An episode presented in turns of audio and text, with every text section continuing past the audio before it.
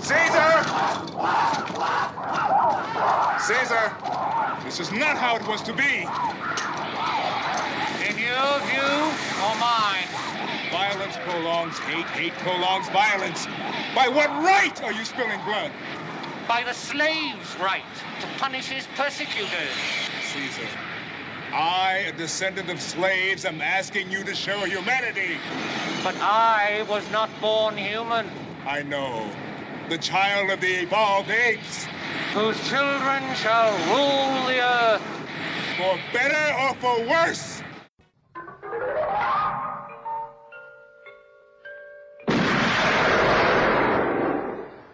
Do you expect me to talk?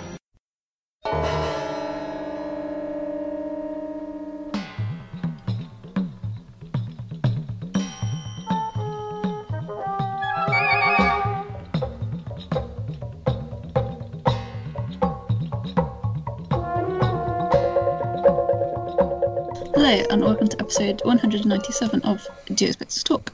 I'm your host, Becca, and as always, joined by my fellow co hosts, Chris and Dave. And today is a special birthday edition, as also Dave's birthday. Um, Yes. It is. And also, we've got a special guest, Charlie Brigden, who I mustn't forget. yeah. We've all had Hello. our party hats on. Good evening, folks. The only thing, I, uh, my history with birthdays in this show is Charlie was here on my 40th birthday as we recorded Star Trek Five. So the hmm. first film I saw that in this decade of my life was that. And the year before, we recorded leading into my birthday, and that we recorded on a Sunday night. My birthday was like at midnight, you know, leading into the Monday. And that was the episode where you can listen to me watch get slowly fucking blasted while commentating on Gold Goldfinger. I start off quite sensible, and by the end, I'm slurring and doing anal sex jokes. so, um, yes, that's my history with this. And it, yes, it's my birthday today. Yeah. You're So, yeah, please show lots of birthday to for anyone, quite a, quite a few listeners have been amongst the people that have wished me a happy birthday on social media, and I just want to say thank you to you all. We'll raise a glass, had some cake, or Yeah. ice cream and jelly, Although whatever Charlie's message was nicer, and he's already fucking. I've already said thank you to him, so you're not quite as good as Charlie, but thanks No, anyway. Charlie wins the birthday. Uh, yeah. Okay. Um, so uh, we are at the last episode before the halfway point in this series. Obviously, we've got nine films to cover. Tonight we're on the fourth, which is Becca. Tonight to review Conquest of the Planet of the Apes, starring Roddy McDowall, Natalie Trundy, Don Murray, Severn Darden, Hari Rhodes, excuse me, John Randolph and Ricardo Montalban, with uh, original music by Tom Scott, script by Paul Dehn, directed by J. Lee Thompson and released in 1972. I guess the point I would just start with, because I haven't had time to look this up. Uh, I, I've got two points to make. Um, because in the previous three weeks, we, we've talked about director, cinematographer, and music largely. If you just listen to the previous episodes, it wasn't by design, but that's where we go with, with the making of it. I guess all I want to say is this is the fourth director for the fourth film, although he will cover uh, next. He will do next week's film as well. Uh, Guns of Navarone, I think, was his um, uh, sort of calling card. yeah, that's Uh, kind of where I recognise his name from. but then he directed Cape Fear, the original, with Gregory Peck and Robert Mitchum. And I have to say, I'm not one of these that says the original's always better, because that's not always true. See Ocean's Eleven for details. But um, I would say the original Cape Fear for all the sort of commitment of Martin Scorsese and you know Robert De Niro and everything. I, I think the original Cape Fear is better. And when you look at um, Robert Mitchum, people go straight to Night of the Hunter, and I would just say, as a personal perspective, I prefer. He's Cape equally terrifying. I prefer Cape Fear of, of the two films, um, although I've not seen either for a while. But yeah, that and Guns of Navarone, and apart from that, I, I don't know an awful lot about him. Um, I get Bruce Surtees, the cinematographer, Dirty Harry, play Misty for me, High Plains Drifter, worked a lot Ah, again with um, the outlaw Josie Wales, did a lot of westerns and did quite a few films with um, Clint. uh, Clint Eastwood, including Firefox, which I know is a favourite of Charlie's, um, and Beverly Hills Cop, Psycho 3, um, and That's various, I various As you go further on, the films get less um, distinguished. that by the time you get to the 90s, none of them are that great, but certainly through the 80s, he was doing decent stuff. Uh, I haven't had a chance to read into Tom Scott, Charlie. Do you know anything about him?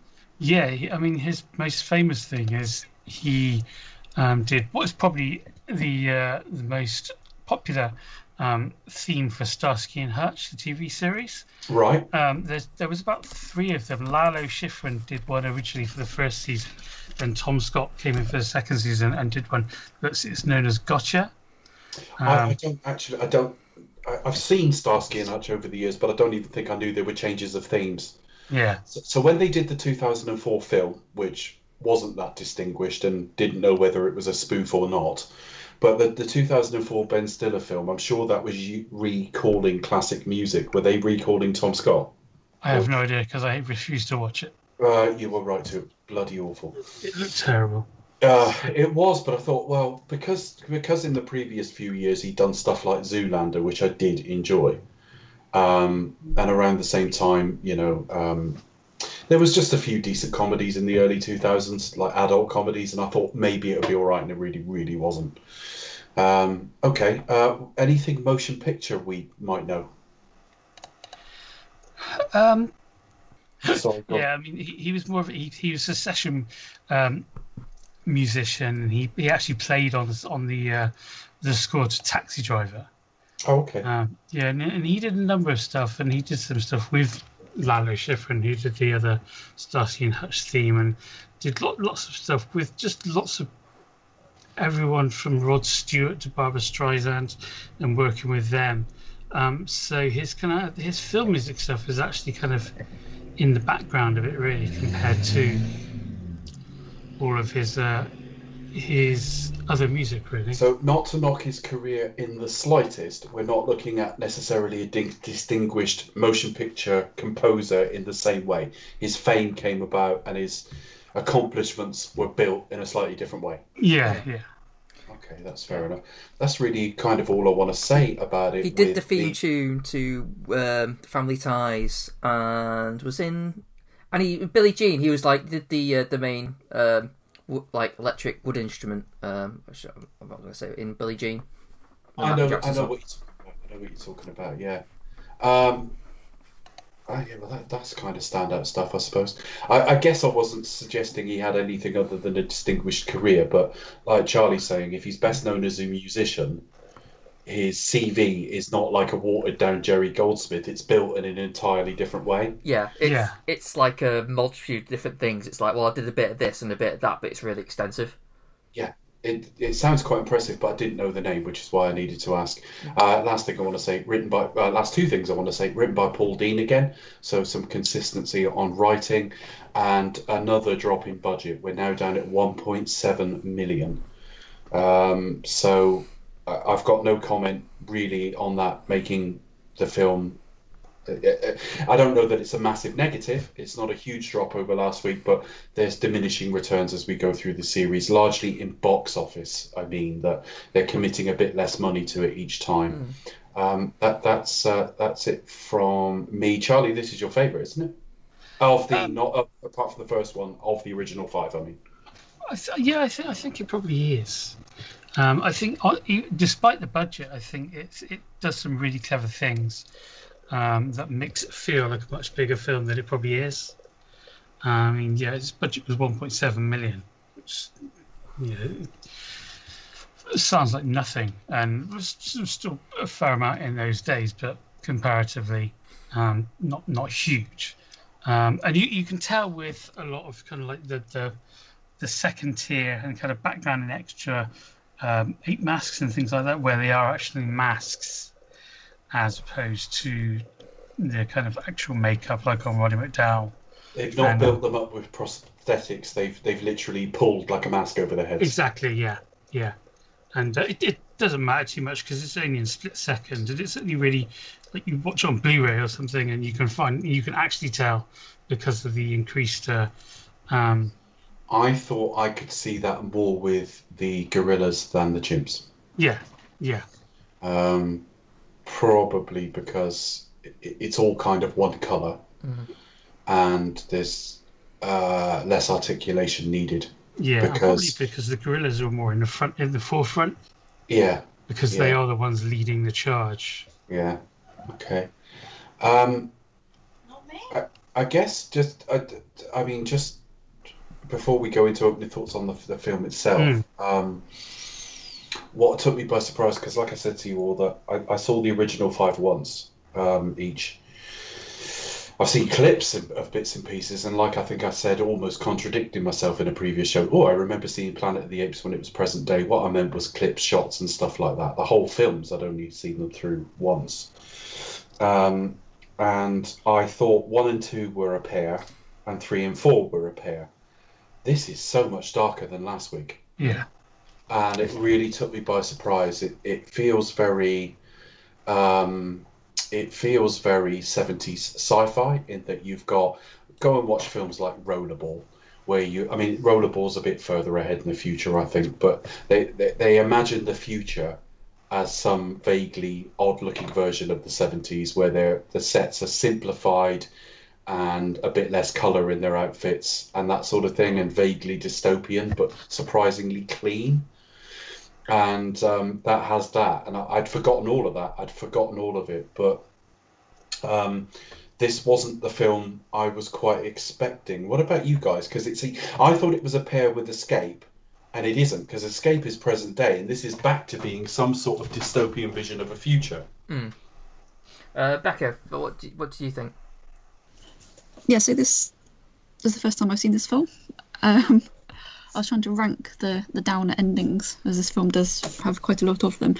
Um, for me, this is probably like the darkest of, of this original series. Um, really, really interesting tones of um, obviously social commentary. Um, still relevant today, unfortunately. Um, but no, I think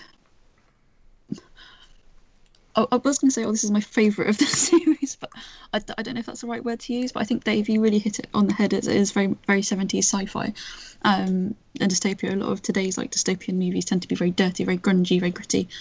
Um, similar to like I think it kind of probably started by Blade Runner and, and that kind of ilk. Yeah. Um, but again, yeah, this is this was shot on a university campus, so it's going to be sort of relatively clean. Um, but yeah, I think you really hit on the head, hit the nail on the head there with a kind of like 70s sci-fi look to it.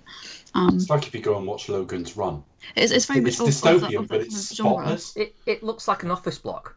I mean, it's probably probably was shot in an office block to be fair, but do you know what I mean? It looks like Yeah, It looks it's like kind of it's- like a bog it's- standard, it's like or, or like, seen a, or like some- somewhere with a lot of um, like brutalist kind of style Yeah. architecture, really kind of blocky, quite oppressive little look to it. Um, but again, it's, it's very much kind of set, you know, that kind of like really, even though it's got like an a- academic setting, uh, which I think is quite interesting. Um, yes, I, quite a difficult watch, quite a lot to process, um, but a really important and necessary film. Um, and yeah, a really vital part of, of the series, really. Chris, uh, no, Like, yeah. I'm, I I'm mean, struggling to process. No, Unfortunately, no, it's fine. Oh, I'm I'm kind of a little bit of a mixture in between um, two different thoughts, really. I mean, on, when watching it, I was kind of yeah, I think it's probably my favourite because it, it, it was actually really easy watch, really entertaining, really engage, really engaging. Um, a lot of darkness as well. Um, so it, it works as definitely probably for me as a as a viewing experience, probably the the, the better of the sequels. Uh, but as, it was only afterwards I thought, yeah, but it does play kind of very, it does paint with very broad brushes. Like it, you know, it, it's, I mean, it's a very lean running time, and you know, it's it's very sort of, it says what it want to say, in like, you know, we have like, you know, the the, the, the humans wearing pretty pretty much looks looking like Gestapo, you think, right, okay, well, what are you trying to tell me here? Um, and yeah, I, I, it was yeah, it, it was it was very bleak, but very kind of like blunt as well. But I, the, the issues, I probably my main issue with it really was kind of like how you had um, Caesar going from inquisitive, kind of not understanding ape, like trying to understand the environment around him, to full on angry revolutionary. Just seemed to kind of ju- go for like jump from. It just seems to like just sort of come from nowhere. Um, but that's my that's my efforts on first watch. You know, he, he sort of he comes from like sort of like trying to understand what's happening and and where he is to like talking about revolution and power and and talking with such spite, which is. You would be angry, you would be pissed off, but like it, it, it's just the, the, the level where, where, he got, where, he, where he came from the start of the film, when he came to the end of the film, felt a bit didn't establish enough with it with, with that for me. Um, but that said, I mean, I've, I've only watched it once to be fair. But that said, it probably was like out out of um, the sequels, it was like the the most enjoyable watch for, for certainly. Um, I adored it for about. I, I wish I'd done proper time checks. I mean, I was looking at the time now and again, but I can't tell you exactly when it sort of started to flip in my mind. It's my favourite so far, I think. Although I was missing Kim Hunter this week, I really was. Um, but just how, how bleak it was without being that bleak, if you like, in that I didn't feel, I didn't find it oppressively difficult to watch. I didn't No. find it disturbing. Uh, but there is effectively torture in it. I do wonder what its certification was. I thought I must ask Charlie if he's looked that up. But um, it was, you know, there's, there's apes being tortured here. They're being beaten. Um, There's humans being tortured as well. Yes, um, and you know it's got that dystopian, almost, you know, Hunger Games feel. You know of uh, these sort of districts that are under sort of martial control, and I think he's called His Excellency and things like that. Maybe I've got that wrong, but he's certainly got some sort of title, the governor. Um, my only severe, I had one minor problem with the film and one major problem with the film. The minor one is actually the same as Chris's. I, I felt a little bit that I was really watching Roddy McDowall from the distance for the distance he drew from his portrayal of Cornelius, and they're similar, but Caesar's a little less clipped. He's a little less. He plays younger. He does play younger as Caesar, I think, but he goes from.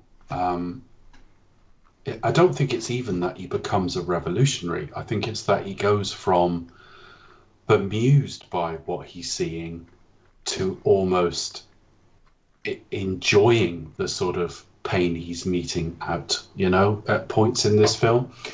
Like at the end, he's like um, reveling in the kind of I think even when they're even when they're um, you know with all the weapons and that, and he's ordering all that kerosene and that, and I think well someone's going to catch fire there, and you're kind of a little bit too gleeful with it. But I think it's a minor problem because I think responses to seeing you know atrocities um, can vary. Um, it's a little bit hurt by its running time, I think, in that movies were all it was about at this point. I, I look at this now and think, what a wonderful multi-season fucking Netflix thing this would make. You know, uh, just Planet of the Apes as a property, full stop. You know, either starting with Escape or even starting with the original and just playing these out over a bit longer. The major problem is was actually more of a sort of pacing and action one. In that, when the sort of final revolution happens, I can't remember what time it kicks off at, but for argument's sake, it's like an, an hour and eight minutes in or something. Hmm. And the last sort of 16 to 18 minutes of the film is just a mass of that stuff. And by the end, I was sort of losing a bit of interest. The tension as it started, as we think, are the humans going to fire on them or not? Are they going to fire or not? Reminds me of, I think it's Dawn. I can't remember which one. I think it's Dawn, where they sort of the apes visit the city, and you think, what the hell's going to happen here? Um, I struggled with the last 20 minutes, but the, I thought the first 70 minutes was absolutely terrific. I mean, it's it's it's very dated because it's 70s sci-fi, but I think they had proper conversations about what was going on. I think the sense of human fear of these beings was kind of real. Um, Ricardo Montalban is just wonderful for the part of the film he's in, but there is still an element of what why bring him into the town? Why bring him into the city? I just think you, know, you were kind of asking for trouble there.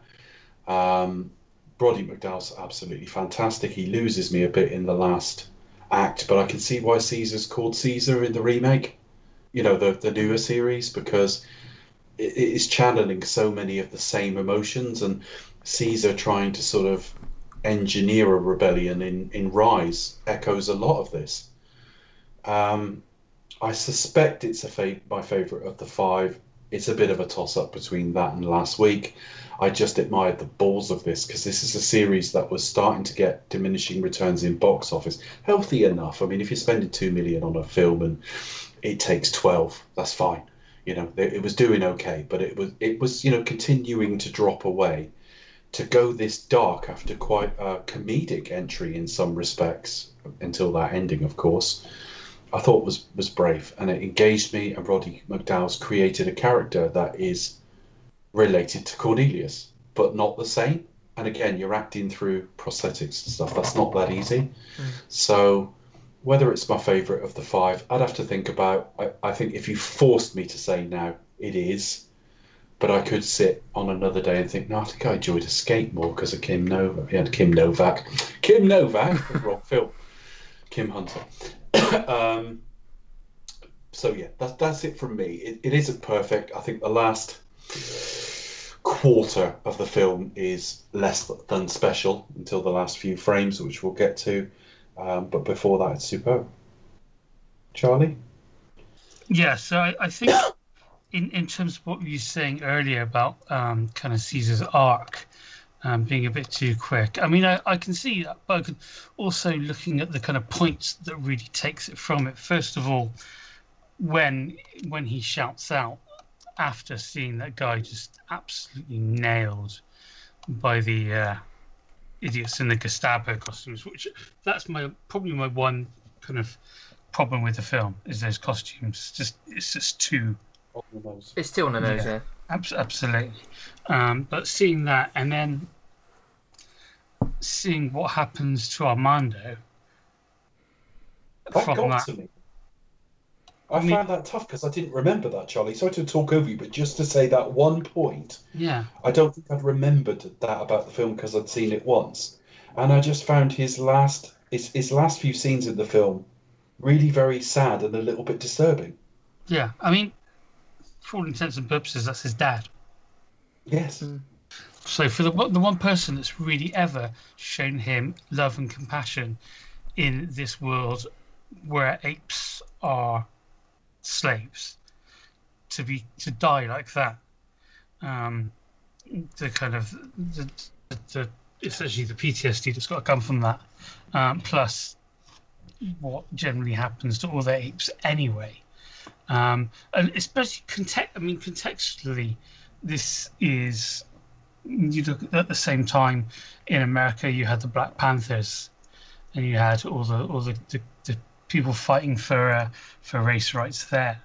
And um, this so this is a very very acute example of life and politics infusing film and art whether it's like say art is political, whether people like it or not, because of, of the time period that it's made, um, because of the political um, affiliations and moral affiliations that the people who are making the films have. But I mean, in, in here, it's it's very obvious as well, and I think that, and then when he's electrocuted as well. Um, you see what they're prepared to do um, to make sure all these apes remain slaves. And then, so with that, and with visions of what the future is supposed to be, um, then I think that for me provides the motivation. Um, I mean, yeah, it's it's it's in a film like that. It's, it's like like I said, when it's 88 minutes long, it's gonna be um, increased and compressed at some point. And I think that, at least for me, kind of works for it. And then that kind of allows it to turn on its head in the last act of the film, where all of the apes uh, go nuts on the governor and all his men. And then, like like you said, there is a touch of reveling in violence that is on Caesar's face. Um, and I think because of what was happening in the, in America at the time, um, they looked at that and they thought that perhaps there is a bit too much. Um, that's f- too much of an effective ending. Yeah. Um, but, but yeah, because of the way it just ends with death and Well- vengeance. Uh, the only ho- thought I'd say hold and but remind us to come back to it is I did I'd seen this film once before. Didn't remember that much other than I really enjoyed it and Caesar and a couple of other things and Ricardo. But I didn't see the ending I thought I was going to see, and I don't know if I've misremembered the film because I thought it ended on a note of sort of grudging mercy, and the version I saw ended in unrepenting violence. Is there more than one version of the end of this film? Yeah, so I mean, originally it was the the end. The film ended with Breck being killed, and That's yeah, Caesar being essentially now kind of like a a in spirit version of of Caesar as as the title. yeah, Um, but then they looked at that and they thought it was too violent and too um, outrageous. So um, they kind of went back and they got Rodney McDowall to record a new speech that they kind of put on the end with some uh, with Okay. some Clever editing, kind of. yeah some some um, right. So the Editing and, official uh, version of the film is a bit of a minor redo, and I've seen yeah this so, time the cut they rejected. So. I've seen the non-official but original cut. yeah the original cut wasn't released until um, when it was put on DVD. So probably in in the nineties two thousands. Yeah. That was the first time that had been released. Yeah, okay, that's fair enough. We'll come back to that because it, it really does have an effect. Um, I don't know which I would prefer, but I was I was just thinking I'm, I'm about to see something happen, and then it didn't happen Mm. because by then it was all starting to come back to me. But um, no, that's fine. Okay, have, has everyone said everything they want as opening thoughts? Yep. All Yeah. right, so let's discuss this film sequentially, folks. Um, It's not. It's a very short film, so hopefully yeah, we'll I be don't, done yeah, I- yeah, lightning time. Apologies in advance if this is not a super long show, but they don't need to be necessarily. No, We- I, I think it's quite good that the film is, as you know, it's not one of those really long, like rambling, um, bloated type things. It kind of does what it needs to do. It kind of it's quite perfunctory about making its points. So Yeah, I, d- I did. I did watch it thinking this is going to be a short episode because like a good a good like third of it is just like fighting and yeah, there's a battle sequence. So but it's still, there, there's a lot to I- pick yeah. apart. Definitely, there's a lot to say about this film. But yeah, in terms of the runtime, it's like an hour and a half, hour and twenty. It's a fairly short one. So yeah, I was of the same mind, Chris. yeah. it's, not, it's it's not a you know, it's not criticism or complaint. Oh no no. So, what do we learn? Ricardo Montalban as Armando is uh, walking an ape through a city on a on a leash, past various simians, or you know, of the three or four different, other uh, certainly the two different types. In that we've we definitely see chimps and um, uh, apes. You probably see like ah. gorillas and well, don't we? I think we only see like one orangutan here, and Yeah, and they're being pushed. she's the around. exception. They're being pushed around mm. and treated very, very harshly. You know, very much sort of at the end of a truncheon. Um, and Ricardo chooses this point. It, I don't mind. I really don't. But I do find it funny when you get exposition in films from one character to another, where you think you chose that point to tell them. Mm. You know, it's a bit like when in The Godfather 3, where Michael writes to his family to say, "And is- Isn't it amazing how I've lived in New York for four to the last 14 years? There's a little bit of that, but he's choosing. Yeah, it does. this It does have a little Basil exposition going on, doesn't he?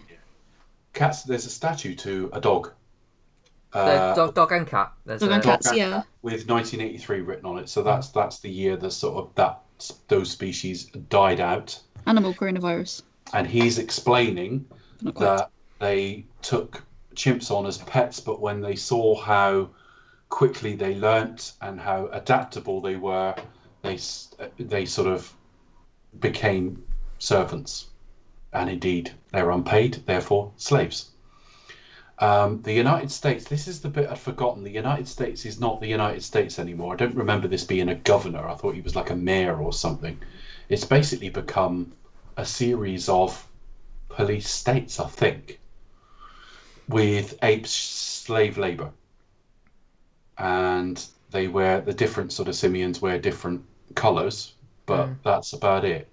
yeah, you got no real. I mean, I didn't get any real um, grasp of what like life is if you're just like a regular person. It's you know, it seems to be your kind of um, like it, it within like the the setup of the of, of the ape captivity really. Yeah, we, we don't really hear from like the man on the street or regular people. It's literally from the point of view of apes, Well, I, I you know, simians, and those. Obviously, that's you know that, that's that's what's happening in this film. Um, but yeah, it's just one of those things you don't really hear from the average person. No, I, th- I think I think that's the thing that you because what you see is you see privilege, Exactly. and so you either see the PPA, you either see the people working for Breck, You see the oppressed and you see the ape, oppressors. ape control, or you see these people essentially living the to cafes and getting their hair done and buying nice clothes and that kind of thing, all of which is um, is um, all of which is based on their control and use of apes as slaves. I found, well, I found both of the first two acts, particularly the first, rather shocking because I'd forgotten. Like I say, by the end it was coming back to me, but I, I just couldn't believe how brutal and, and, and straight they were about what lives were like for for apes, hmm. and how within a generation, that's probably the one thing that if if this was even possible, that's probably the one thing that is rather sped up. Because I would have that, like, within, I mean, they say they say they do make a slight mistake. Actually, they say 20 years ago, the you know the Cornelius and Zira, they're referring back to the year it was made. Of course, it was set a couple of years after that, so it's actually should have been more like 18 years. But the point is, within 18 years, and in fact less than that, within eight years, because dogs didn't die out till 1983. Within eight, eight years, they've started to take on apes as pets and then evolved them into menial tasks and then effectively gone as far as building a society based on slavery. Hmm. That is all rather truncated, but at the same time, there's a there's a positive effect to that on the film, in that there's something quite sobering at, at, at which the speed, the, at the speed with which society has accepted such inhumanity. They've, Yeah, they've, I- they've I- just accepted that I you've got guess the spoiled point- middle class women getting their hair done. I guess the point would be is that they will still, they'll still see him as animals, so it, it doesn't quite register. Do you know what I mean? It's not quite. Oh, it's just like oh, they they're useful to be able to do tasks. Um, the the one thing I did thought was, and this is kind of reflects like kind of like the average, you know, man on the street or woman or you know, it is is kind of. Hang on, if if all like the apes are doing all like the kind of, you know, the, the waiting, you know, the sort of like the, the, the, the low income type sort of jobs. Do you know what I mean? I, I would have thought, wouldn't that just cause like a lot of un, like unemployment? Wouldn't there be like loads of people without work? And Yes. and, and, what, what kind of life would what, what life in society is like outside of this? Isn't, isn't you know isn't there like isn't that like causing real problems as well? So that was like what that was one of the thoughts that that, that, that kept me thinking about what, what, what what's what's the state of the world like outside of this? Like, um, you know, is there like just lots of like you know jobs not not going and just like you know the just just basically like the rich, rich the rich and the, sort of, and- it's and- incredible because we, we've not had enough time for e- evolution as we would understand it to have really taken place in any, any meaningful way. So we've gone from um, them being uh, reasonably unsophisticated animals in some ways, although we know um, a lot of apes are, are quite intelligent creatures to say the least. But they've gone within eight or nine years from pets to literally being try, trying to get them to mix cocktails and, and make a bed, and when they can't do it, beating the shit out of them. yeah. Um, that's quite harsh, and I'm I'm really on a little bit on the fence as to whether I think that's a bit much, but it certainly has an effect to watch it. Um, so Armando is walking what we learn to be Caesar. Um, Isn't he handing out like um, adverts for a circus? yeah, he's gone into the city to advertise his circus, and I think he's brought Caesar along to go. You know, you'll see this ape, and he, he rides a horse. Um, but obviously, he's got to explain to Caesar, or at least remind Caesar, that just be careful where you are. People don't know you talk, but in telling them that, he kind of gives the audience all the backstory we could ever need and possibly a little bit more as well. But it's Ricardo Montalban, so he sells it. Yeah. Rocking a very good goatee. I thought he looked quite cool. I'd have been happy if he played Khan like this rather than sort of, you know, blow waved. But uh, He looks super stylish. I, I, yeah, I want to be that man. He just looks good, whatever he's in. With a polo neck as well. Yeah, polo necks, are, they're always great. Um, what did we think? I guess I've got two questions for everybody here, really. What did we make of this exposition? Did we find it a bit much and a bit on the nose and a bit convenient? And did we see Caesar as a different character from Cornelius? Is Roddy McDowall fundamentally doing something different here? Um, yes and yes, though it didn't bother me because you kind of had to to kind of get into it. Uh, you, you kind of had to, you know.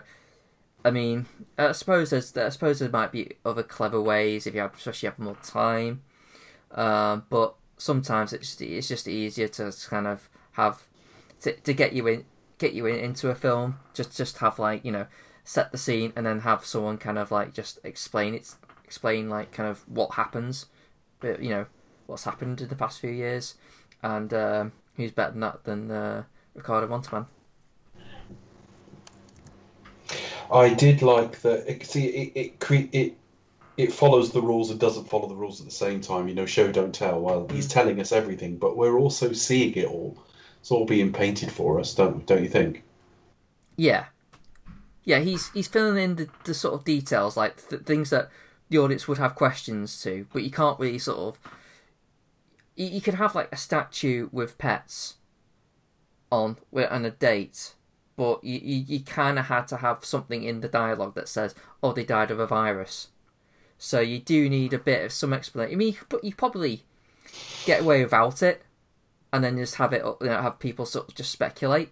But um, sometimes you have to just sort of like just say, just oh, like, here's the situation. And I think the- I the, the thing I, I struggle most to remember on a consistent basis is lack of home video, because although they were turning these out quite fast, first off, films should stand alone in that like it- you should be able to go and see a Marvel film without seeing the other Marvel films. I mean that that doesn't always work, but it should do. But secondly, even if people had seen the previous one, they'd seen it a year before once in a cinema, probably. So they might remember something about a virus they might not. So I suppose maybe it does have to be spelled out in this era. I don't know. yeah, true. Um, so this is basically trying to get us quickly to a point where Caesar sees mistreatment of apes and shouts out "lousy human bastards." Yeah, And Armando, with a completely different voice, tries to claim it was him. yes. Um.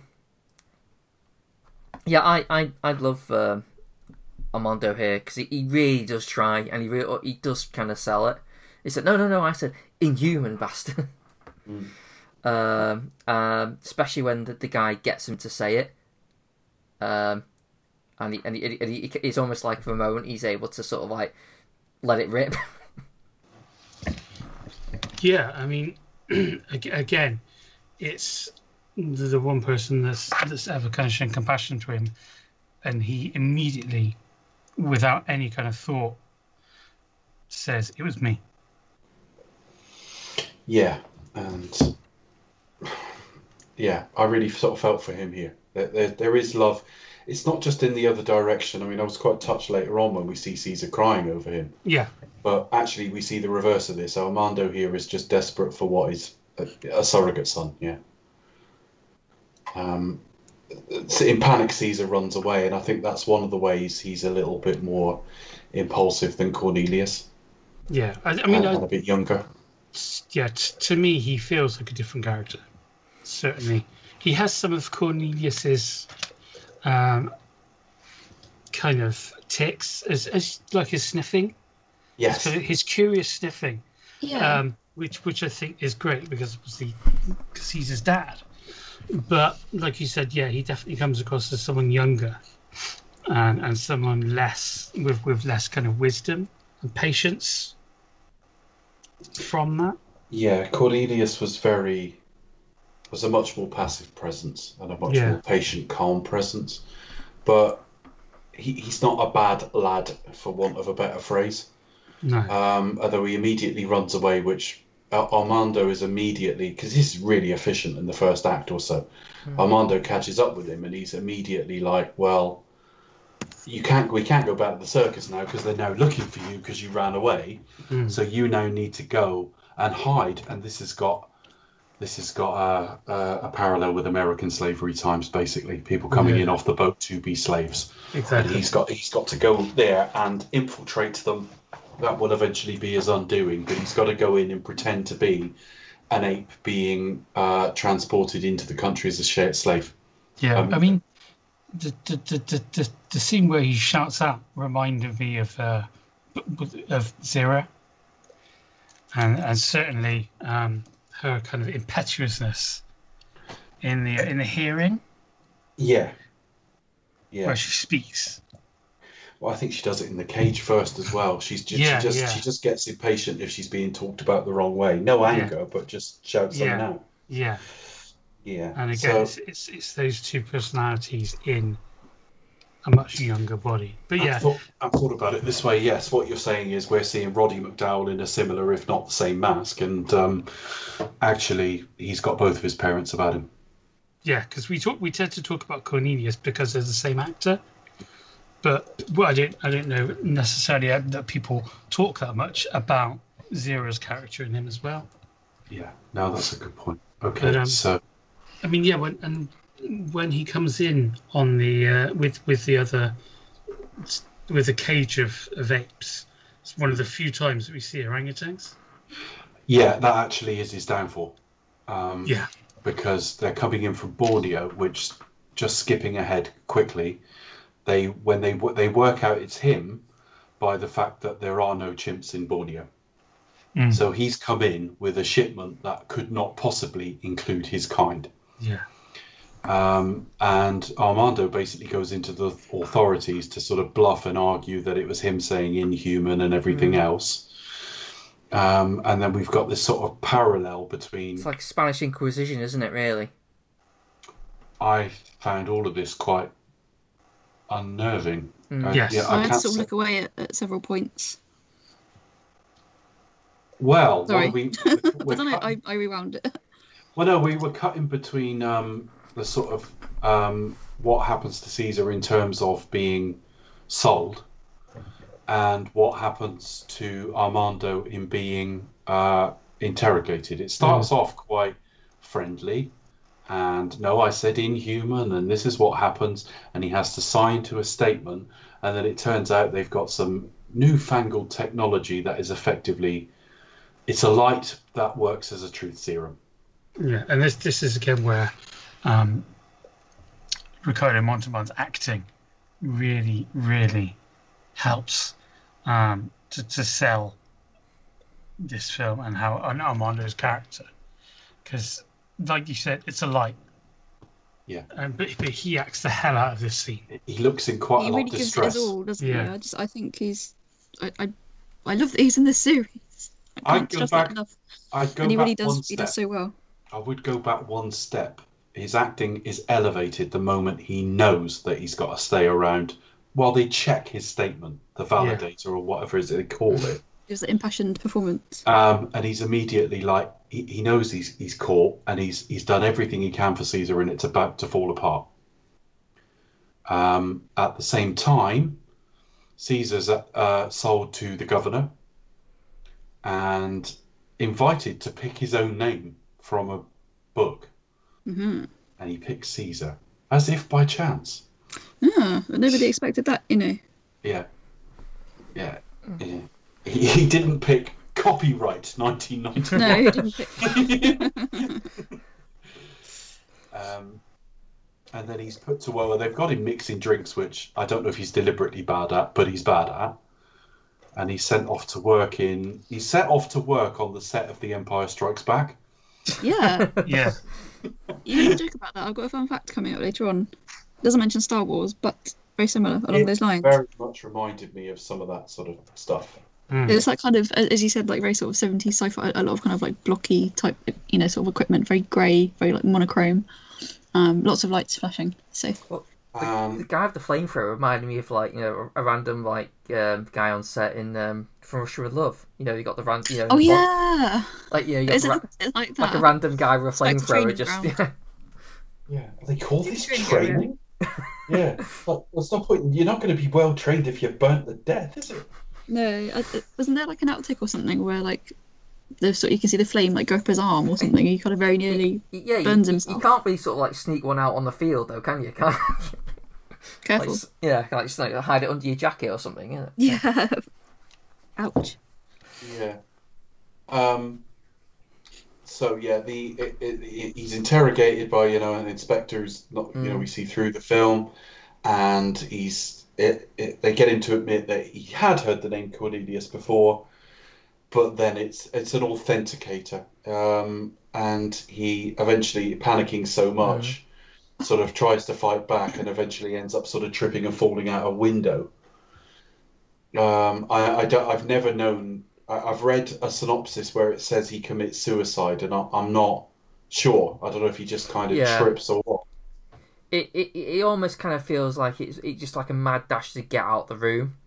So you're not entirely sure whether it's just like he just took a chance or whether it was Yeah. he fell or it was in a moment of madness or something like that. I don't know. It's it's not Yeah. exactly clear, but it's very abrupt. You think like, oh, he's gone through a window, and then you sort of like see like, um, well, you don't see him fall, but you see like uh, what he would probably see if you were falling, and he's like, oh, It's just disorientating. Yeah. yeah, Uh, it's very. I mean, the bit that follows, you've got Caesar learning of this and being out on the street crying. And I yeah, just, for almost the only time in this series, I forgot it was like masks and makeup. Do you know what I mean? Mm. I, I like believe that was a being of some type sobbing his heart out. I thought he played it really great. He's got very expressive eyes, Robert Roddy McDowall. Absolutely. Yeah, his his eyes are amazing, and yeah, I, and in that scene, he really kind of sells his absolute distraughtness at what's happened, and I and I think that that helps sell what what happens when he when he goes forward. Absolutely. Um, and where do we go from there? This is where we've got. This is what we're saying about it being a thin film, as much as we wa- might enjoy it, because we're straight on to sort of plotting the rebellion now. yeah. Mm. Um, the the governor's got like a an assistant, um, MacDonald. I have had to look that up because I couldn't remember his name. Yeah, and he's sort of managing the area Caesar's working in as well. And he's kind of worked out who Caesar is. So when you know they're they're talking about when they work out who Caesar is, and they're on about sort of um, co- sort of coming to get him. yeah. Um, MacDonald pretends he's not actually there and sort of tries to sort of sneak him out. And I like that because it's quite tense. And again, it's something very Star Wars about these sets. Um, and yeah, they're just walking down corridors and, you know, with, with the guards sort of coming in to try and find him. Um, uh, yeah, and Caesar basically then is sort of, I don't know, what are they? Are they just sort of um, gathering weapons? Yeah, they. I, I wasn't quite clear how they were doing this. Were they working in some kind of weapons repository anyway? Yeah. So Yeah, I did kind of wonder that as well. I kind of thought how how is this all coming about? But yeah, I, I guess that must be the case. there's Yeah. yeah, there seems to be like a natural kind of like thing that like you know the apes seem to naturally look at look up to Caesar because uh, of, because because of who he is. He just seems to have like you know because he's, he's naturally the most intelligent of the There's still the hierarchy there, isn't there? I guess to a certain extent. So he Well, the first we see of him is is him just looking in on people who are being or apes that are being slaves and like them disobeying whatever it is they're meant to be doing. Like you get a shoe shine ape who sort of just paints the sock instead, does it wrong. things like that. Does it deliberately badly just because Caesar's watching. So it's almost like he's. It's very like Caesar in the later series. Yeah, so isn't the plan People go around sort of like because the, the plan is like whenever they get an ape who who, who um who's, who's disobedient or, or, or makes a mistake, they, they send them back in, don't they? So you think, Reconditioning. yeah. So you think that's kind of like using that to the advantage to kind of like, well, get them back in so we can plot and and and, and cycle out. Do you know what I mean? Like sort of like sort of use it to their advantage. Um, I don't know. I wasn't overly clear at this point No. how they were getting the weapons. But they the- seem the- to have like these requisition chits, but I wasn't quite sure. And Caesar seems to like convince them just by physically being there. It works emotionally and and looking at it because it's got the same effect as Caesar, like I say in the newer films. But um, the the method by which it's working, I'm not entirely sure in, at all times. But uh, all you really need to know is Caesar is now um, galvanizing a revolution. Yeah. Um, so yeah, so they they they figure out who he is. Um, Yeah, he is captured. yes, he's eventually Uh, captured. Was it only me who found this torture scene fucking horrible? Yeah, I what- had what- to what- look away. what- I'm what- sorry. What certification is this film? It was PG. I guess Oh, really? there's nothing too graphic in it, but it's Well, maybe back, maybe back, because it's Well, you maybe you see a nature of shitload I guess. though, don't you? When like when the battle though, I was quite it's quite bloody. I mean, I mean, back then there was really there was there was G, PG, and R, and then NC-17. Yeah, so they wanted to avoid that R rating. well, there actually wouldn't have been NC-17 back here because NC-17 came in with Henry and June, the Uma Thurman film. So that we're a bit before NC-17, but I think you're right on all the rest of it. unrated, yeah. Unrated, yeah, that's what I mean. Because over there you can Not X-rated, no. You can refuse to put it in front of censors over there. So it's just some cinema chains might not show it, whereas here you have to go through. Yeah. Okay. So he's in, interrogated, where he's basically wired up to, Mm. well, electricity. Yeah, kind of like an electroshock. Uh, try and force him to talk, so that they can prove it's him. And he is really tortured, and he holds out for just long enough that I think he's not going to give in. Uh, Caesar is arching his back and in absolute agony. Mm. The energy that has to acts go. really into- well, doesn't it? I think it kind of it, it does kind of bring home like the I say barbaric sort of age thing. Oh, but no, he does. Um, Vidal does kind of really well to kind of emote, especially like as you say through through the makeup and that as well. So it's difficult to watch for me. Uh, I just because obviously they're not going to um, really be putting electricity through the actors. Well, no, so obviously not. No, he- just the, the energy with which he's even arching his body is Mm. quite impressive. Mm. But I like all, all the kind of the, the technical effects as well. I think is, is you know really well done um, for a film of you know that was made around this time and on a limited budget as well. So Yeah, and as he's about to be, he does speak eventually. Bre- Breck is immediately. What's right. he say though? Because it's kind of it's not exactly clear, but he kind It's of not make- clear to me. It's clear its words though. Mm. Charlie, do you know what does he say? It's- I think he says like help, doesn't he? I don't know. I couldn't make it But out. it's, it's a very, very good help kind of thing. Yeah. This is just enough. Okay. It, yeah, But- it's, it's kind of like, oh, is that a sound or is it word? Yeah, yeah. Uh, But they immediately say, look, he, he they order him dead. Mhm. That's going to be like I don't know, lethal injection or whatever they're going to do. But then the, the the sort of police are like, well, he's wired for electrocution, so electrocute him. Yeah. Uh, at the same time, and this is quite tense, MacDonald is looking for the control room to this equipment so Mm. he can lower it. And I thought there was something very smart and refusing to hold the the audience's hand about Caesar basically feigning his death here. He seems to realise that he's meant to be being electrocuted, but it's not working for some reason. And he knew MacDonald was there, so probably someone is helping him behind the scenes, so he just has to play along. Mm. I, I think you would do anyway if you know, like, I've, I've, I, um, I'm kind of, de- you know, and, and, and you expect this shot to kill you, and it doesn't. You think, well, I'll be smart and play dead until Yeah. because I'm fucked. You know, you, you know, if it works or it doesn't, but you you fucked either way. This is the key bit in the film. Yeah. I wish he'd been a little bit less gleeful about all the weapons and stuff before this, but at this point, you're fully on board. He's just been tortured, Mm. and the key point is there's one orderly left in the room, and he kills him. Yeah, And that is Caesar's final turn. And again, that's it's very much it's it's almost like the mirror opposite of when Cornelius kills the guy in Escape when they're trying to get away, where he does it, where he accidentally kills him. Yes. Yeah. It's the same. character here. Yeah, but the same sort of situation. Um, appar- apparently, the, the original rating in, in, in the UK um, was an AA, which is basically all adults, and uh, it was only uh, allowed people over 14. But they apparently they cut Caesar being tortured and being electrocuted. Um, so I, I don't know exactly how the film worked without those scenes. Um, but apparently Well, so they they, they they capture Caesar, and the next thing he's back out on the street with a with an army.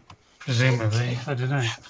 But, uh, and it, it wasn't it wasn't until 2003 when it was put down because it, it was a 15 when it was released on video initially, and then they put it down to a 12 when they released it on a DVD. We know there's been a lightening over time, you know, and an in- uh, an increasing sort of liberalness about what you can show at what rating. 15 feels about right for this era, if you know what I mean. If you Yeah. said to me now, what would this be? I'd say probably a 12. But given this is getting on for 50 years ago, I would have thought it might have been higher back then, pound for pound. Yeah, Um, I guess what you would do is you'd see Caesar captured. You would cut around the execution to have him say about you know getting the information out of him. You may even see him wired up, and then you would cut to them outside where he says, "Is it done?" So Yeah. you, you could get most of the plot in this. Yeah. Uh, from here, I start struggling because this is where we get to the revolutionary bit, and the first bit's pretty good. But then it just becomes one big battle. What have we got first? This is um he, he basically breaks all the apes out of the sort of command center. yeah, the Ape Management Center, Yeah. and then they uh, they go mental, and that's where you got the, the guy with the flamethrower. That was grim. Yeah, Uh, but we did see that earlier in the film that they'd sort of threatened them back with a little burst of fire. yeah, and then you've got the guy, the gorilla, going around and coming down the ladder, and then jump jumping in from behind. Yeah. and uh, Yeah. and that yeah, that's where some of it just gets just really violent and It's uh, really violent. And there's deaths on both sides. escalation. Yeah, exactly. Yeah, You get sort of apes getting out there, but they are walking past corpses of their sort of colleagues, for want of a better word. yeah, yeah. But they're not step. They're not stepping by them. They're just No. they're just moving on because that that um yeah because that momentum is there now and it's kind of it's as, as soon as as soon as that bit kind of kicks off you know what's going to happen at least you, Yeah. you know there's going to be a big kind of Well, they've got this is a big enough rebellion now that it has Yeah. to be stamped down violently, Yeah. and they're not going to be pissing around. So this is now heading to. Well, yeah, this is. What would be the most? What would be the parallel in the new series if we had to pick a, a scene that was like this? Would this be the bridge in Rise? Would this be them coming to the city in Dawn? I don't know. It's certainly really, really effective. Yeah, because the bridge in rise is is it's it's treated this this it's treated because I was thinking about it earlier when I was watching just how kind of grim and stark this was, but how normal it was versus when you look at Rise and you think about that bridge scene and you've got the, the helicopter and you have the gorilla that takes out the helicopter and kind of where it's much more of a set piece and you think about the different emotional feel behind it and in in uh in rise it's much more kind of heroic as it were there's the the sides are very defi- very well defined Yeah. of who whose side you're on Yes. whereas here it's it's a bit more muddy Yeah, and I think it is the lack of any much of the general public there. You know, it, it's Yeah. on a busy bridge in Rise, whereas Yeah. here you've got them being slapped down by the authorities. It, it's rebellion versus the authorities. You know, and quote unquote Joe Public nowhere to be seen really. Um, given the budget, I mean, it's reasonably small scale, but there's an awful lot of them. Yeah. Um, and we just go into like a, basically a big battle here. It was quite tense to start with because you really weren't sure if they were going to fire on the apes as the armed apes come towards them because they pause for quite a while and then all of a sudden there's a big blast of fire to distract. And we go Yeah. into like quite a muddy mess of a scene for quite a while. I don't know what anyone else thought, but there seemed to be 10 minutes plus of just like a mass of stuff. Well, it's still just battle stuff, isn't it? You sort of see see things escalate, so they break out from, um, from the captivity place, and they go out on the streets, and then they have like armed people with machine guns. You see lots of apes mowed down, and then they seem to be going coming back again. And you think and you're thinking they're going to be mowed down, but you know they're they're they're, they're coming up behind them. So um, whether you know, whether that's uh, the- them them learning but, but basically sort of they just ambush them and just just just kill them all and then carry on so they continue on to like the main control room essentially Yeah, I mean, I know it's just a, a load of like action and stuff um, and brutal course- violence and brutal violence. Yeah. Um, Yeah. probably shot and edited relatively quickly for its era in a way that it doesn't linger on too much. Yeah. But I mean, even by implication, the battering the humans get when they're subjugated and things like that, and the dead bodies and stuff. Um, this is where I think we can get straight to the ending here, really. That Yeah. ob- obviously we get straight to the ending where the humans are, or at least this cell of humans, are beaten. There's a conversation between MacDonald and Caesar about, you know, do you think there's going to be uprisings, successful uprisings like this everywhere? Um, and it was just about Caesar's response seems to be mostly about we keep going, we keep trying, we will win. Um, but I'm I'm there waiting for another ape to talk because I thought another ape talked, and the governor to be spared. And the version I saw didn't have anyone else speak, and the governor beaten violently to death, or at least by implication. Um, Yeah. So there is a different version of this, Hmm. I just wanted to go back to the point about when Caesar was speaking with MacDonald.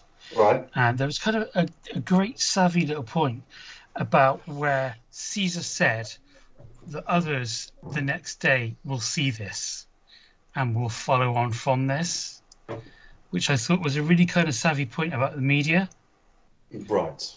and something which is certainly happens today.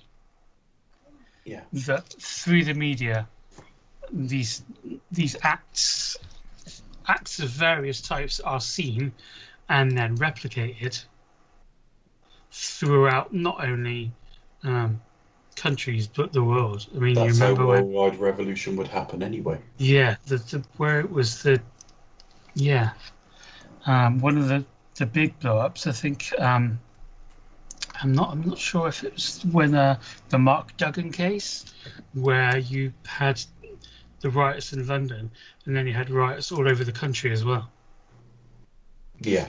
and Yeah, all yeah. kind of and and so that made me think of that. But yeah, um, so you have the original ending, which where Breck is killed violently by the gorillas with the uh, the other side of the other ends of their rivals. So I've seen the original ending today. Yeah, And yeah, because I'd seen it before and was expecting something else because the film was coming back to me, that tells me I've seen both endings, but I've seen quote unquote the wrong one today. yeah. So the the one that's been, that was mostly available and the one that was theatrically released.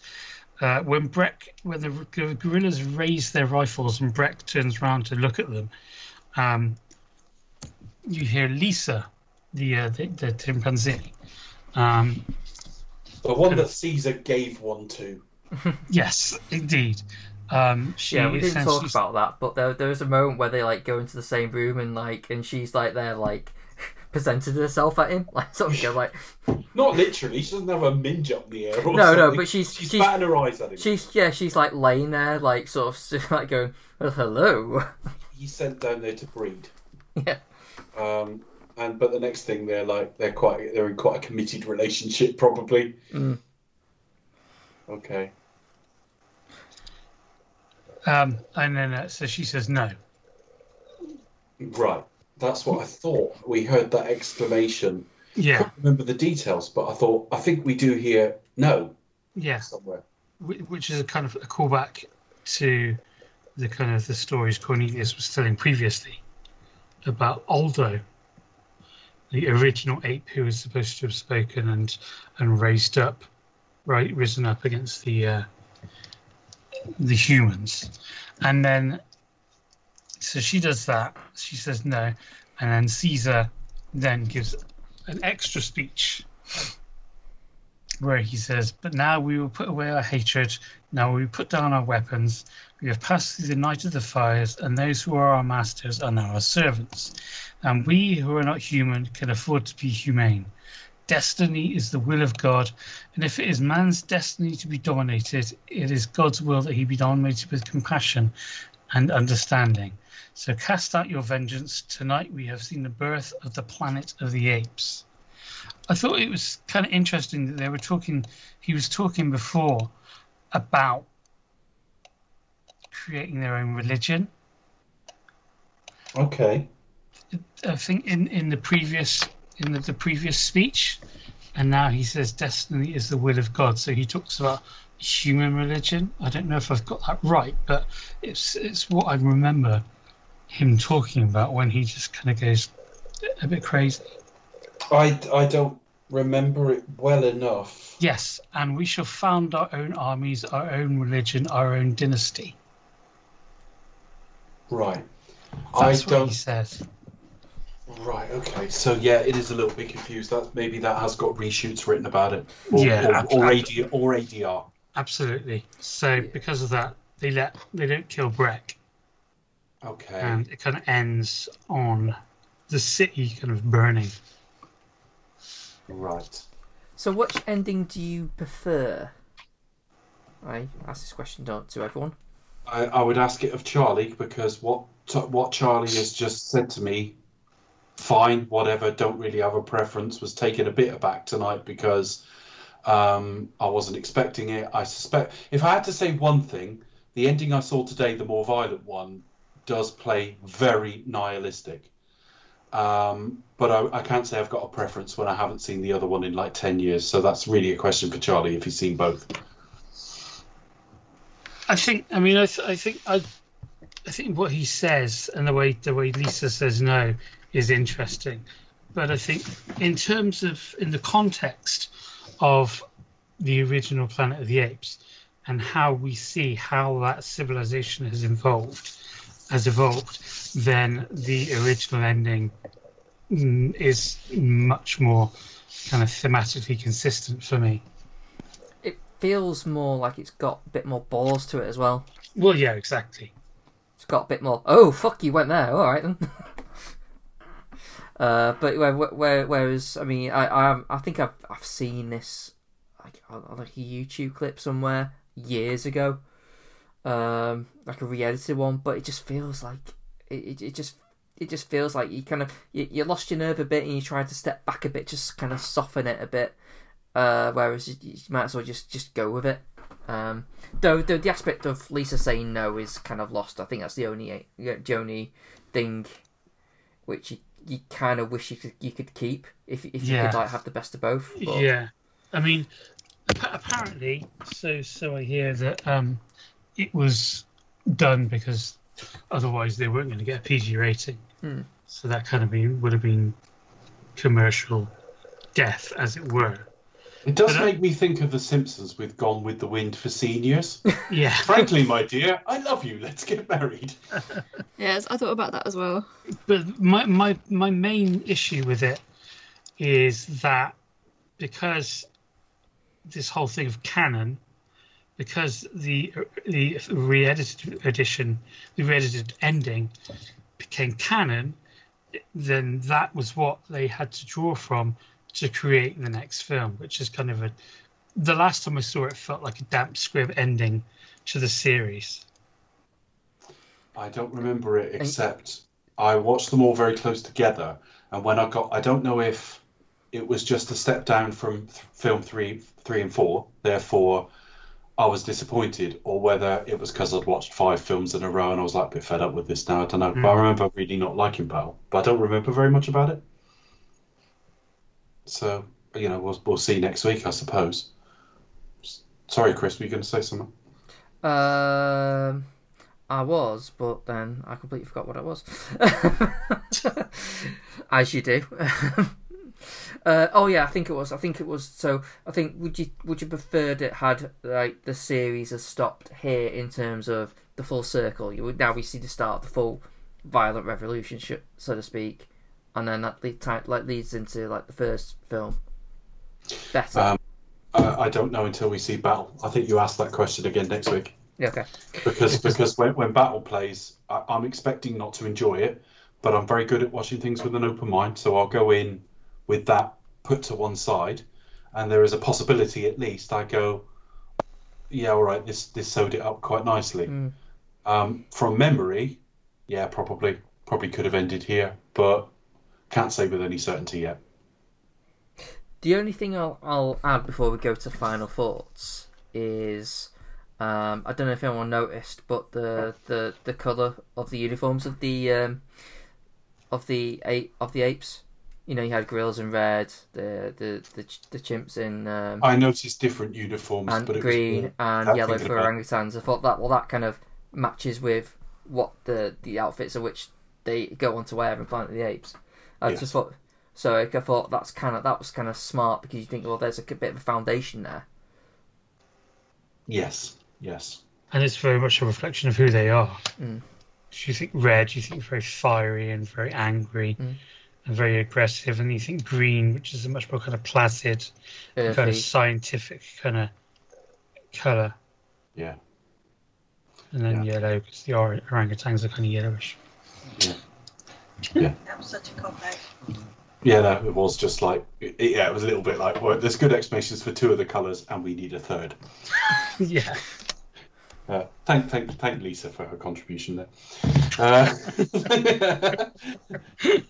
uh, such a cop.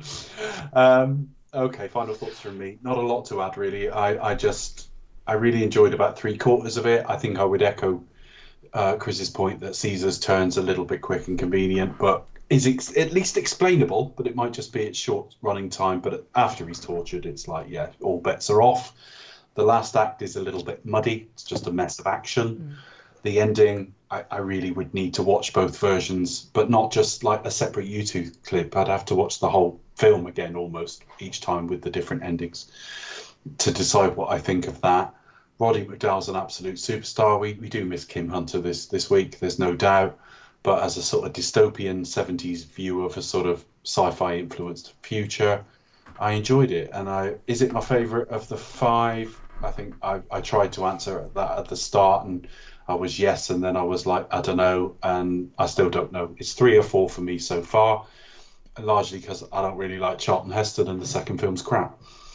So, yeah, that's it from me. Yeah, I'll I'll kind of follow off with that. Uh, yeah, I, I think it's it's a very enjoyable watch. Um, it's it's it's, it's very easy. It's very bleak, but you know, but very very very much watchable. Uh, my only real issues is, as uh, Dave has alluded to, that the the the arc of Caesar is a bit um, you know put in fast forward. Uh, I think the main frustration with me ultimately is that the the the, the subject of like you know of oppression and, and then revolution um, is something that has a lot more meat on its bones than what this actually has. Uh, it paints with a few sort of broad, broad um, it paints very broad pictures, which can be fine at times, but you kind of left a bit wanting a bit more. That said, though, it's it is the probably the most entertaining to to watch um, out out the four. So uh, yeah, that's that's that's, my final thoughts. yeah, unfortunately, I can't really add much more. Um, uh, yeah, for a large portion of this film was, is, you know, just quite a difficult watch. Just obviously, it's, it's very important in terms of like thematic issues, but it's just like the the violence side of it. I did try to look away. Um, and it, you know, it really kind of hits home. Obviously, there is there are various different versions of this film kind of floating around, um, various different beginnings, different endings. Um, but it's, it's really important, really important that these points you know are made um obviously with all the kind of social turmoil that you know that, that was going on um and not only in america but also in, in the wider world um in sort of the 70s and 80s in terms you know in terms of the case that um, that Charlie mentioned, um, happening both you know ab- abroad and, and at home, um, and especially in, in these sort of turbulent times as well, it's still still starkly relevant. Um, this is a very brutal film. Uh, fantastic. Um, I'd say standouts for me would be um, Roddy McDowall and obviously Ricardo Montalban, definitely using all their strengths, and it, you know it's it's um, it's testament to Roddy McDowall's um, you know diversity and um, and skills as an actor that he can play you know play a lot younger, um, and so you know obviously make through the epic um, epic makeup as well. Um, but yeah, I would agree with the earlier point that his his eyes are just. I was gonna say magnetic if that makes sense. You're, you know, you're drawn to them, um, and they, you know, you say that the eyes are the windows of the soul, but definitely in, in terms of you know, in terms of his performance, they are 100% the key to his performance here for sure. Um, and his and every time he's on screen, you are you are drawn to him. Um, but yeah, I would agree with you, Dave, that we are we are missing the female component here. Um, very masculine movie, um, but you know, it's a really important entrant entry into the series. Um, it does kind of have that kind of vibe to it. Um, I can only grit my teeth for, for next week's film.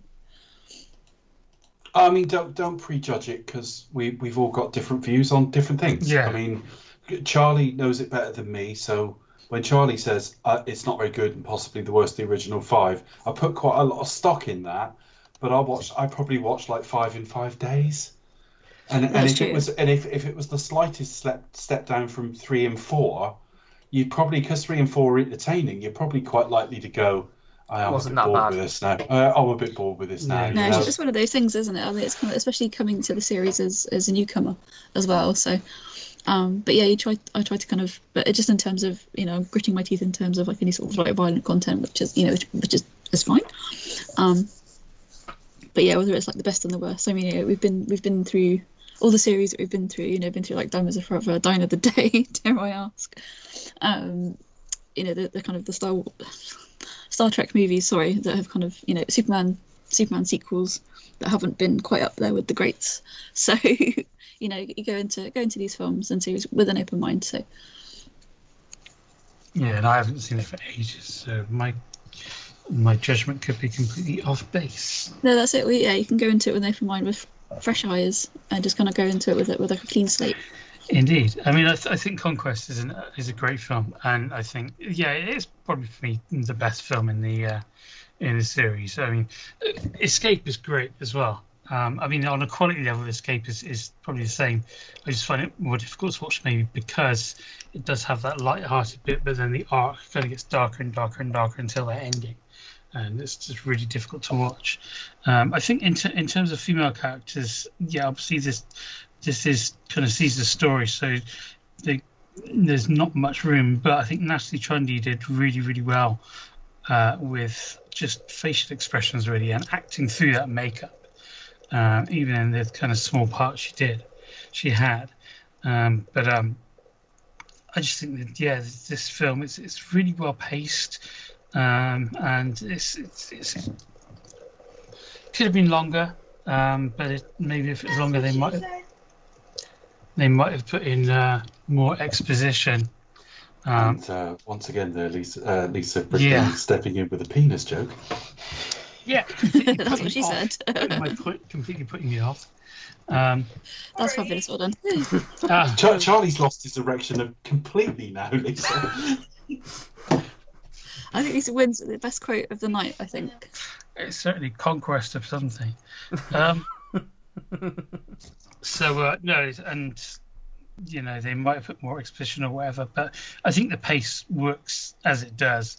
And I think going back to what we we're talking about about it being so broad, I think again with the time period it was made in and what was going on politically in America at that time, I think it had to be. I think I think anything more specific might have just not got the film made or, or got the film cut even more. Uh, so I just I just think that's something to just keep in mind. But but yeah, um, it's it's probably my favourite of, the- of the lot and uh, probably the best number four film I can think of really. Unless we're talking episode four and all that rubbish. Well, yeah, yeah. Fourth installment, fourth in fourth in making order, and Yeah, yeah, yeah. I want to put it like that. Uh, yeah. No, I'd, I'd struggle with that to be honest with you.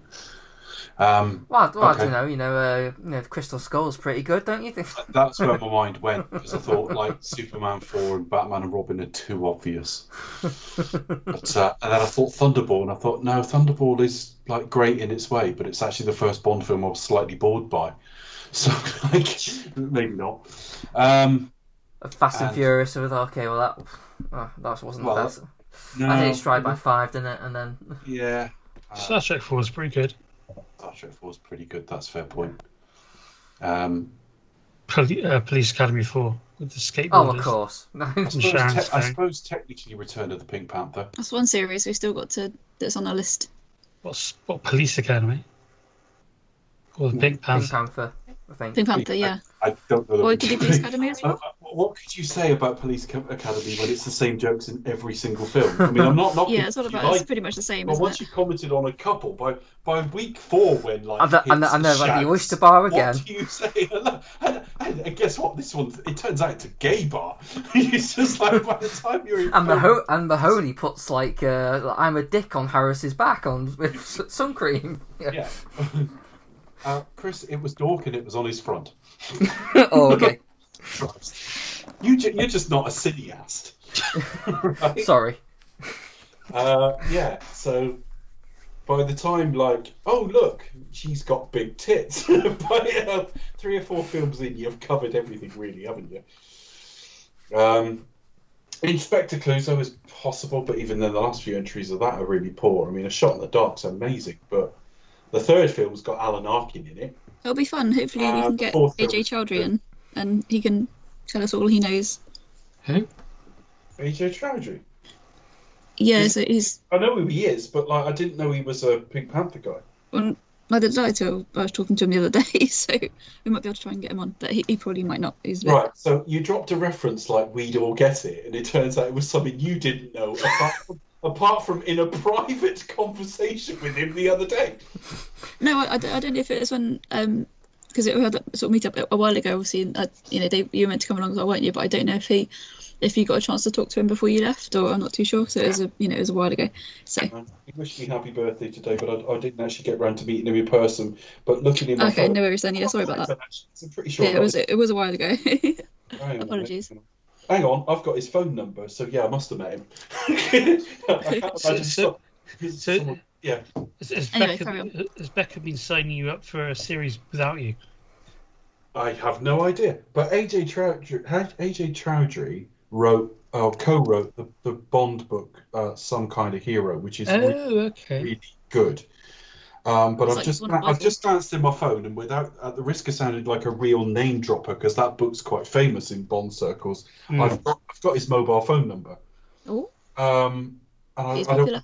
I don't remember getting that phone number, so he obviously gave it to me at some point. You're like, who are these people? I've met him and found him so memorable, I forgot meeting him. Pardon me for So sorry, Oh, yeah. I've got that book, but I haven't read it yet. Yeah, yeah. It's, It's one of those. it's- I think it's, it's one of the ones that you can you dip in and out of rather than. It, it's next on my reading list. I'm gonna. Well, if you both want to hang around with someone with real power, I've got his phone number. I'm kind of a big deal. Uh, yeah, kind of a big deal. Mind you, I thought I had Eon's phone number the, a few weeks ago. Then I realised they do my gas and electric, and it wasn't Eon Productions. oh well. Oh well, Anyway. maybe one day. Now, the worst thing about all these series, I might know big shots like Ajay Chowdhury, but were I to meet up with him again and find that it wasn't only the Bond series, but he's a big like Inspector Clouseau fan as well, and I thought, Christ, I better drop some knowledge. Like, well, we covered Planet of the Apes. Well, uh, you can see how I would end up letting the side down, Chris. Yeah, it would be quite embarrassing, really, wouldn't it? Yeah, it would. And uh, now we realise what rarefied Amy and Becca move in. This is a real possibility. So what do we do? I don't know. I think we have to go to experts. Okay, do we know any experts on factage in general? No, but we know someone who quickly looks on IMDb trivia every once in a while. Ah, fuck it, that'll do, Becca. Yeah, that's all I can do. I'm afraid. Well, I'm it's the best we got. So Sorry. Literally just go on IMDb.com and, and read it yourself. I thought she was getting angry at you. No, not at all. Not at all. Uh, so we have It's your birthday. I can't, you know. so, so we have no facts and no fun. Oh, Okay. Well, I'm all right with that. But the next time I'm embarrassed in front of award-winning authors, I want you to realise what havoc you wreaked today. well, I'm sorry. I didn't mean to embarrass you. That wasn't my intent. Um, but I have got some fun facts. So. Thank God you've just sh- you've just saved my big meeting. I'll message Ajay and say, look, we're on the way. Um, yeah, so obviously, as we mentioned in the show, um, there are various variations of this film with different beginnings, different endings. Um, for the US release, the final battle scene was cut to achieve that all important non X rated rating. Um, and the BBC, um, when it was released um, back in the 70s, the BBFC chopped out the torture scenes, among others, to achieve the then AA rating. Um, all prints have the edited US version, US version apparently now. Um, and for the recent, um, sorry, excuse me, release, it was um, I think the only film to achieve a um, 15 rating is Beneath, but the rest are all like rated 12. Um, fun fact number two, obviously with a even tighter budget this time around, as, as Charlie mentioned, um, 20th Century Fox was still in financial trouble following a series of flops. Uh, one way to cut back on this was the costumes, um, as Chris mentioned. Um, the jumpsuits were left over from Voyage to the Bottom of the Sea. Um, the Ape Management Centre, like computers and electronics and phones and things like that, were borrowed from the um, t- uh, the Time Tunnel series. Um, and the, the chair that sort of, the, the Rex Ape auction sort of room, the chair that he kind of sits in, like the big throne, was um, was borrowed from the first Planet of the Apes film. I think can be seen aboard the, the space shuttle. Um, and that chair pops up in various other Fox franchise ser- series and films. Um, Fun fact number three: This marks uh, Trundy's first appearance in ape costume, having previously appeared as a human. Fun fact number four: And this is, as obviously that isn't Roddy McDowall's first time playing Caesar, having previously played Octavian Caesar Augustus in the '63 movie Cleopatra. And fun fact number five is not very fun.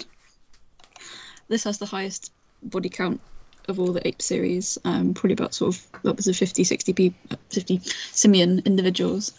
So yeah, quite a high body count for this one. So not very fun fact, bloody fact. It's fun enough for me because once you um, married that to the fact it's my birthday, I think you yes, know, happy birthday. Fun fact: I- it's I- I actually think- Dave's birthday I- today. and I, but I think you know it's the sort of thing where I'd be having the only way I could be having more fun is if I knew of a party chat line, such as Come on, Cole, chat back!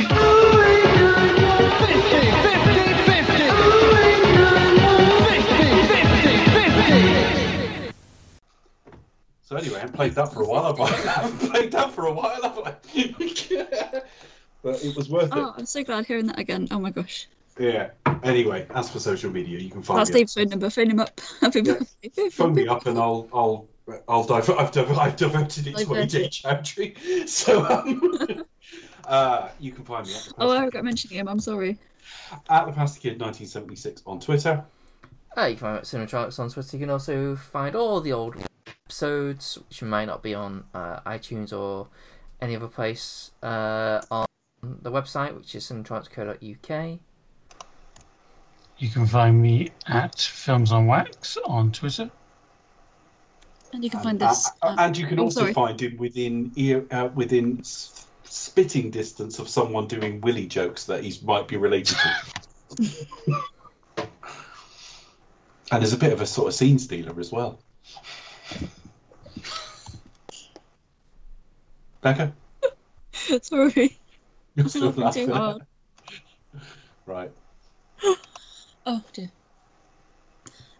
sorry. With normal service will be That resumed. tickled me. Sorry. Oh dear. Yes, you can find us generally by searching Do Expect Us to Talk across all the major social media platforms Facebook, Twitter, YouTube. We're also on Apple, Apple Podcasts, Spotify, Stitcher, Podbean, and Podbay. Open the Podbay doors, Hal? Um, wherever you can listen to your podcast. I don't know if we're on Amazon just yet. Yeah, Chris. That's a new one to us, are we on? I don't know. Because we are up to date with these things. Oh, oh yeah, you did mention it to me, and I've just um. You've been quite busy. It's fine.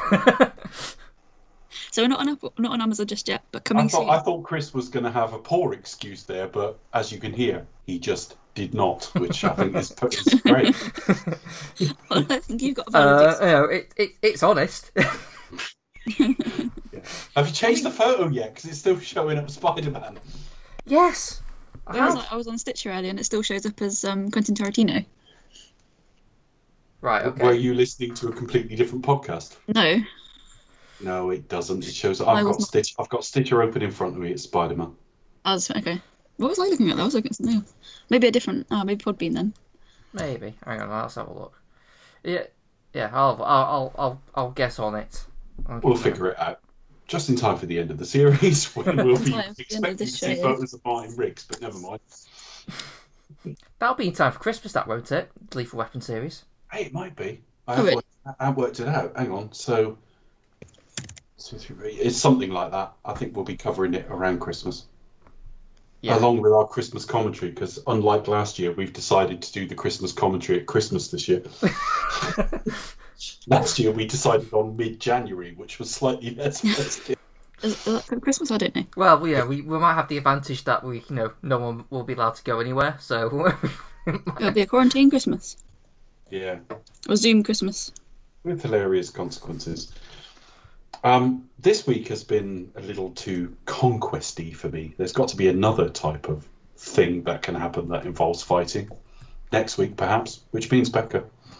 Do you expect to talk or return with Battle for the Planet of the Apes?